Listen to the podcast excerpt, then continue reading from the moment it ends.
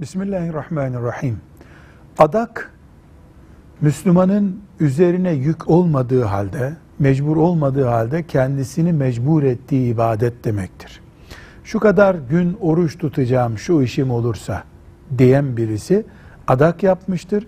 Neyi adak yaptı ise onu o şekilde yerine getirmek zorundadır.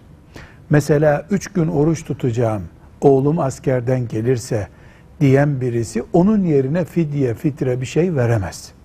Ne adak yapıldıysa onun yerine getirilmesi lazım. Adakta temel kural budur. Velhamdülillahi Rabbil Alemin.